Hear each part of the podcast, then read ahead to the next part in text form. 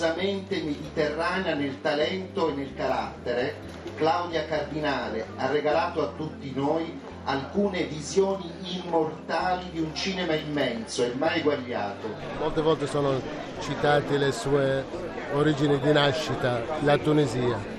In questa settimana la Tunisia ha vissuto una situazione di rivoluzione, un cambiamento. Per questo motivo che io ho aperto il Festival di Cannes con il ministro Frédéric Mitterrand per difendere la Tunisia. L'abbiamo fatta apposta. Come ha vissuto i giorni della rivoluzione tunisina?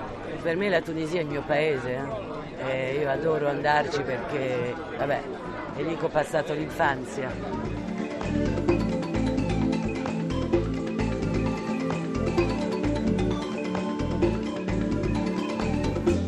I dubbi della nostra Accademia d'Arte Grammatica sono oggi quelli di Alberto Cacciari, che ci chiama da Bologna. A rispondere, anche questa settimana, c'è Valeria Della Valle, che ha insegnato a lungo linguistica italiana alla Sapienza Università di Roma. Valeria Della Valle è stata anche coordinatrice scientifica del vocabolario Treccani e insieme a Luca Serianni e Giuseppe Patota, autrice di tre diverse grammatiche destinate alle scuole superiori. Insieme a Giuseppe Patota ha scritto anche numerose guide all'uso corretto, all'uso appropriato dell'italiano, tutte pubblicate da Sperlne Kuffer. Tra queste ricordiamo almeno il Salvalingua, del 1995, il Salva Italiano del 2000 e poi piuttosto che le cose da non dire, gli errori da non fare.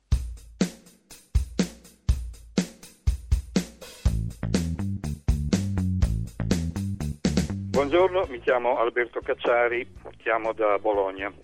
Ci si lamenta spesso di troppi anglicismi o francesismi di cui è intrisa ormai la nostra lingua di tutti i giorni e mi riferisco sia alle parole usate nella forma originaria, sia a quelle storpiate in neologismi italiani spesso orrendi, eh, come nel campo informatico, ad esempio downloadare, scannerare e simili.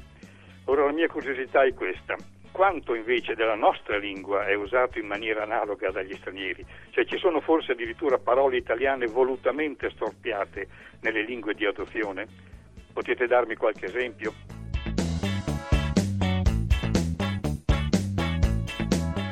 Dunque, caro Alberto, lei eh, cita due parole che definisce neologismi orrendi e eh, in particolare non le piacciono downloadare e scannerare. Ora sì, possono non piacere, questo convengo, eh, ma rientra questa abitudine all'adattamento delle parole straniere, è un'abitudine che eh, rientra eh, nel nostro sistema. Quindi ecco che per esempio scannerare, una delle due forme da lei citate, è termine oramai eh, normalmente registrato nei vocabolari col senso di eh, fare una scansione.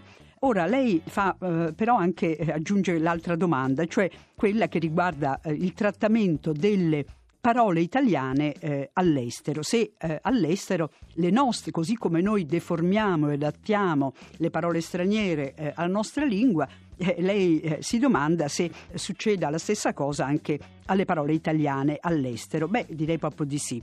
Anche qui porto qualche esempio, ma insomma in, nella lingua spagnola delle parole italiane, cito eh, due parole italiane molto comuni, cioè eh, chianti e ciao, vengono scritte la prima quianti, che comincia con la Q, e la seconda ciao, eh, C-H-A-O.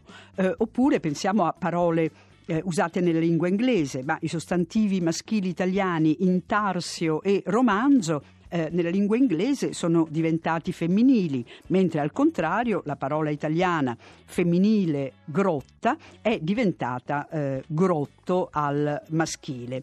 O ancora, sempre per vedere come vengono trattate le parole eh, italiane all'estero, ricordo eh, quelli che i linguisti chiamano composti chiarificanti, ma insomma per, per farla meno difficile eh, le cito gli esempi eh, che mh, si trovano usati in particolare negli Stati Uniti, e cioè le forme mozzarella cheese, eh, prosciutto ham, panino sandwich, quindi il primo termine eh, in italiano e il secondo che ha esattamente lo stesso significato in inglese, quindi una sorta di eh, ripetizione, oppure ancora l'espressione tutti i frutti che finisce per essere una specie di pseudo-italianismo, perché in molte lingue viene usato col significato di frutta mista o addirittura gelato misto, mentre noi non lo usiamo con questo significato. Beh, eh, chiunque sia andato una volta all'estero avrà visto che i nomi dei nostri piatti tradizionali, dei nostri cibi, vengono deformati e adattati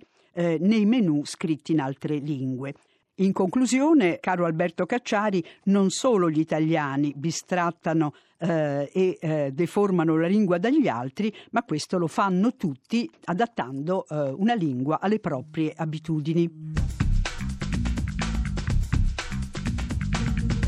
Ai tempi del liceo, eh, il nostro professore di italiano, che era un insegnante molto rigoroso, pignolo, eh, ci diceva che le due parole insieme e assieme andrebbero usate in maniera diversa, cioè si dovrebbe dire insieme con oppure assieme a, cioè non il contrario. Sinceramente non ne ricordo le motivazioni. Aveva un fondamento questa sua affermazione? Beh, io ho condiviso con lei, non lo stesso insegnante certamente, ma gli stessi eh, insegnamenti ricevuti e mh, aggiungo che ci ho messo molto tempo a liberarmene perché queste eh, norme grammaticali un po' finte eh, si incollano e eh, non riusciamo a farne a meno. Ecco, in realtà la risposta è tranquillizzante, in realtà si può dire e scrivere insieme a, ma anche insieme con, assieme con e assieme a. Anche se i puristi avrebbero trovato da ridire, ormai tutte eh, le costruzioni citate sono legittimate, ampiamente legittimate dall'uso, ma aggiungo che lo sono anche perché queste costruzioni, l'una e l'altra, erano già presenti nei testi eh, antichi nell'italiano del passato, quindi non si tratta certo di una novità.